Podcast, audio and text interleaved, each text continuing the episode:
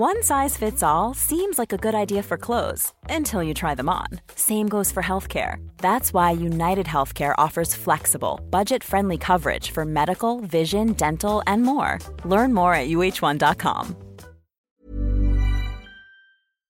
Welcome, friends, to another r slash malicious compliance video. So I was checking my statistics, and it turns out that only one of you guys aren't subscribed. So if you don't want to be that one holdout, make sure to hit those like and subscribe buttons down below. That said, our first story of the day is by an anonymous poster. You want a receipt? Okay. Do it yourself from now on. I work for a company that creates a lot of scrap copper, and we gather it together in the office in big bins. Over the course of a few months, we end up with several hundred kilos, and someone takes it to the scrap metal place nearby, and they give us cash. There's no formal arrangement in place as regards to who takes it. It's just whoever has an hour or two spare once every few months and happens to decide to go and get rid of it. Well, twice running it was me, and the higher ups had decided instead of the money going into a beer slush fund, it was going to go to upper management, who would use it for some other purpose unknown to me, probably the same thing but for managers only. I was told to get a receipt. No problemo. I took the scrap down to the scrap metal place. They waited and gave me $700 or so, and I asked for a receipt. They asked for my driver's license for ID purposes. Lots of people steal copper from building sites, so it's now a requirement if you want a receipt to show ID. Although I'm not sure how it addresses the problem, and I duly receive a receipt. I take the money back to the office and give it to the manager in question. No problem. A few weeks later, I repeat the process, and it dawns on me that if this continues, there's every chance the tax department is going to start having a closer look at me and my substantial extra income. So I decide not to get a receipt. I'm a trustworthy character, so I don't anticipate an issue when I return and give the same manager a handful of cash. Something like $730.50, an odd amount. He wants to know where the receipt is, so I outline my concern about my name and not the company's being on all the receipts and my possible future tax bill. He tells me in no uncertain terms a receipt is required. I suggested that I had no interest in pilfering any of the company's money, but if he wanted a receipt, I suggested in the future I'd be more than happy to use his ID for the receipt. This was met with silence. I've taken one more lot of scrap since then.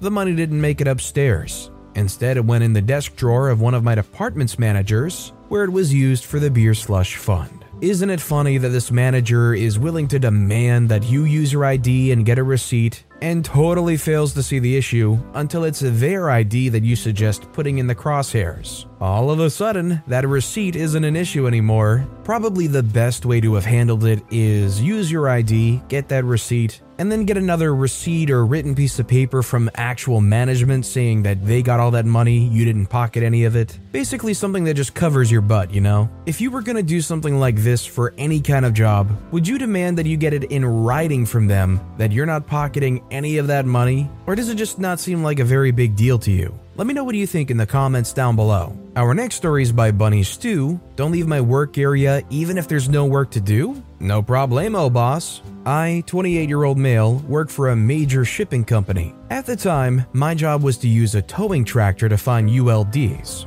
big metal shipping containers that go on planes, for our work group to load up with freight. The big problem, however, was that our company simply did not have enough ULDs to go around, and it was a constant battle against other work groups to get them first. When we finally did get some ULDs, we'd have to stage them in a parking lot until they were needed. One particularly bad Monday, there was absolutely zero ULDs to be had and a huge line of other workers waiting for empties to show up. I decided that I'd take 30 minutes to organize and clean up our staging area while my coworker was in line waiting. It's important to note that normally another worker would do this, but he was out sick. And if you don't clean up the staging area, you won't have any room to park ULDs. Well, my assistant manager saw this and wasn't happy about it. In his typical passive aggressive self, he asked, What are you doing and why is it not getting cans? I tried to explain the situation, but he wasn't having it. Normally, when he starts to act like a jerk, I'd get my manager involved, but he was also out sick. After talking to what might have well have been a brick wall, he stops me mid sentence and slowly and loudly says,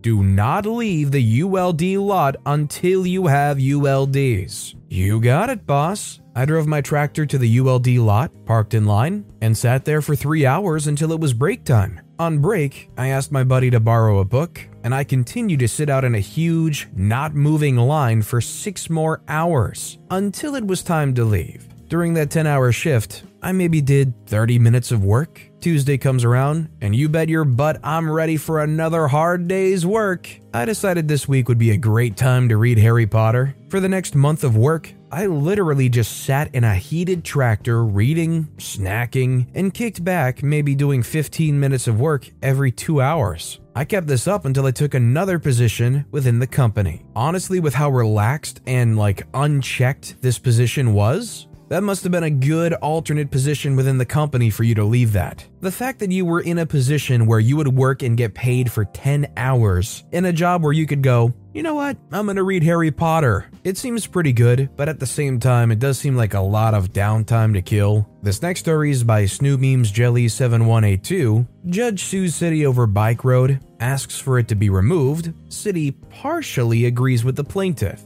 The Green Party government of Hanover, Germany declared a couple of roads in the city as bicycle roads, meaning bikes can ride next to each other, cars have to respect bikes and can't overtake. Long term target is reducing car traffic in the city and prioritizing bikes, buses, etc. A judge didn't agree that a residential area road was made into such bicycle road and sued the city on the grounds that this particular street doesn't give any advantage to the bikes compared to a normal road since in any case it's not large enough for two bikes next to each other when a car is coming down the other way. The intention was to close the bicycle road because he can't stand that bikes are higher up in the hierarchy than cars. The court sided with the plaintiff's arguments, who now hope that the bicycle road became a normal, car prioritizing street again. The city also agreed with the plaintiff but instead of closing the bike road, they're removing the parking spaces on the side of the road to make enough space for the bikes. Green Party is very happy. Liberal Party said, if you vote green, you have to accept to live in a green dictatorship.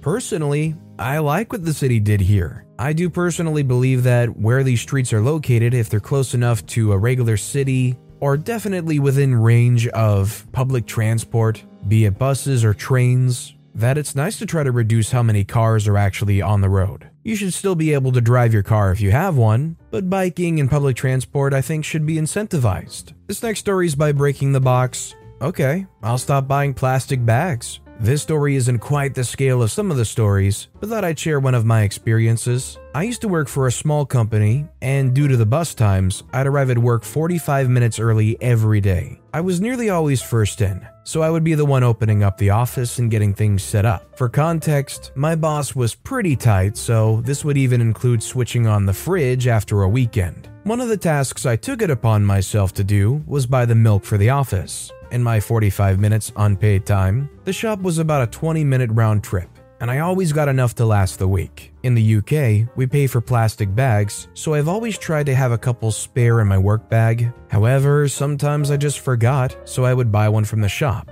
While I was allowed to expense the milk, sometimes I would forget or lose the receipt, etc., so then the company would be getting free milk. One day, I submitted my expense claim and left the receipt on the finance manager's, i.e., boss's wife's, desk and went for a meeting. Usually, when this happened, I would come back to a couple of quid to cover the milk. This time, however, I came back to the money and a note asking me could I stop expensing the company for 5 pence plastic bags as it's inefficient and a waste of company resource. So I did. In the 12 months I continued to work for them, I never bought milk again for the office and stopped doing any chores in the opening up of the office, other than switch off the security alarms. I'd instead use that 45 minutes to eat breakfast or even just sleep for the sake of 5 pence every couple of weeks. The company lost someone doing office chores for free, started paying for all their milk, plus had the inconvenience of running out of milk during the day with someone having to use work, i.e., paid time, to buy more, which was even more awkward when we had clients in.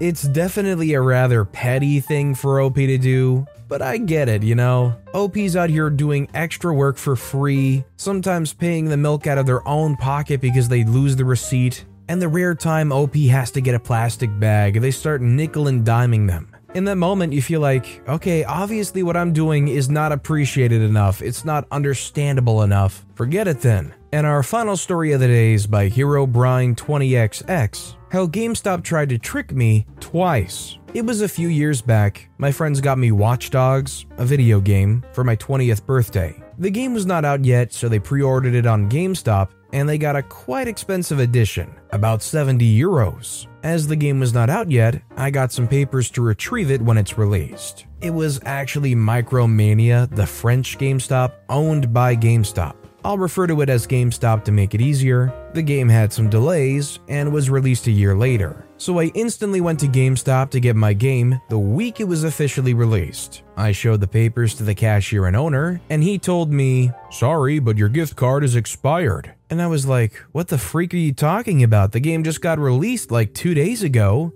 Seems like when you pre order at a GameStop, they give you a document that says you pre order the game so that they keep it in stock, and a gift card of the amount of the game. And this one expired after a year, so a few weeks back.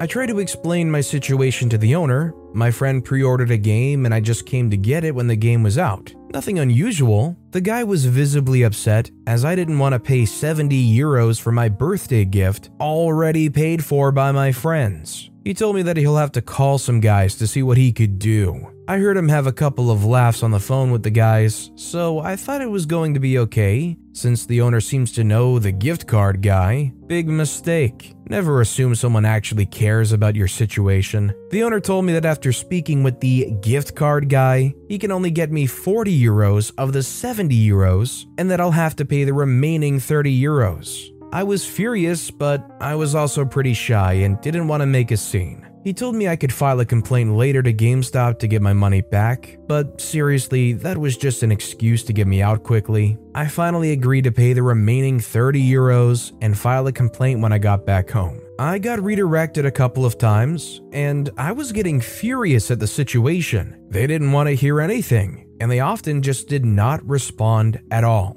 So, after a week of me sending mail, I said something along the lines of If I do not get a response back before tomorrow night, I'll start by spreading my story to social networks and notation services. I'll explain how I ended up paying 100 euros instead of 70 euros for a game before taking it to court. Kind regards. I did get a response after this mail stating that gift cards were only available for one year. They didn't want to admit their mistake, but they were offering me six vouchers of 10 euros for my loyalty. I asked for 30 euros cash, but since I got 60 euros to spend on games, I took this as a win and accepted. They mailed me the six codes, and I happily went back to GameStop to buy some games. I don't remember what I chose, but when I went to pay, the cashier, who was the same guy as last time, told me that he can only apply one voucher per buy. So since I got a 60 euro game, I'll have to pay the remaining 50 euros since he can only apply one 10 euro voucher. I literally froze like, what the freak?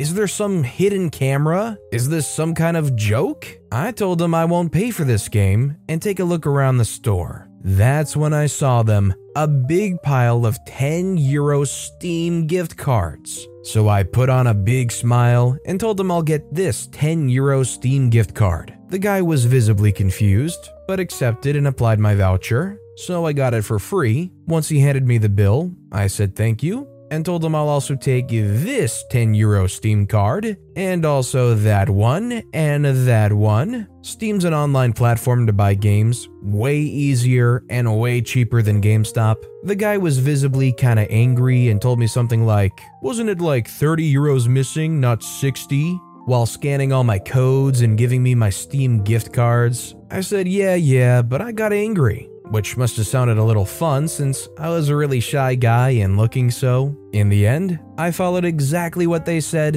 and ended up with 60 euros free Steam gift cards when they wanted to trick me with their vouchers. I like to think that they didn't make a dime of profit with this since they bought Steam gift cards for their real price from Steam. Needless to say, I never went back to another GameStop or Micromania ever in my life. Honestly, I'm surprised that when OP walked up there with a Steam gift card, that the guy at the counter was like, Vouchers can't be used on gift cards. It doesn't bring me a great surprise, though, that the company that's renowned for memes where it's like, oh, you want to trade in this chunk of gold, do you? The best I can do is $3.50. If you really want, you can also pick one of the 500 Funko Pops we got on the wall. Good on OP for getting their money back, or at least getting in a situation where they feel better about it. You can make that 60 euros go way farther on Steam too, so that's just a definite win. But with that being said, that's all the time we have for today. So, of all these stories I've read today, which is your favorite and why? Let me know in the comments down below. And if you haven't yet, if you could like and subscribe, that would mean a lot to me. Whatever you do, whether it's liking, subscribing, turning notifications on, all of it helps grow this channel, and I appreciate the heck out of it. So until next time, I'll see you all tomorrow with some more stories.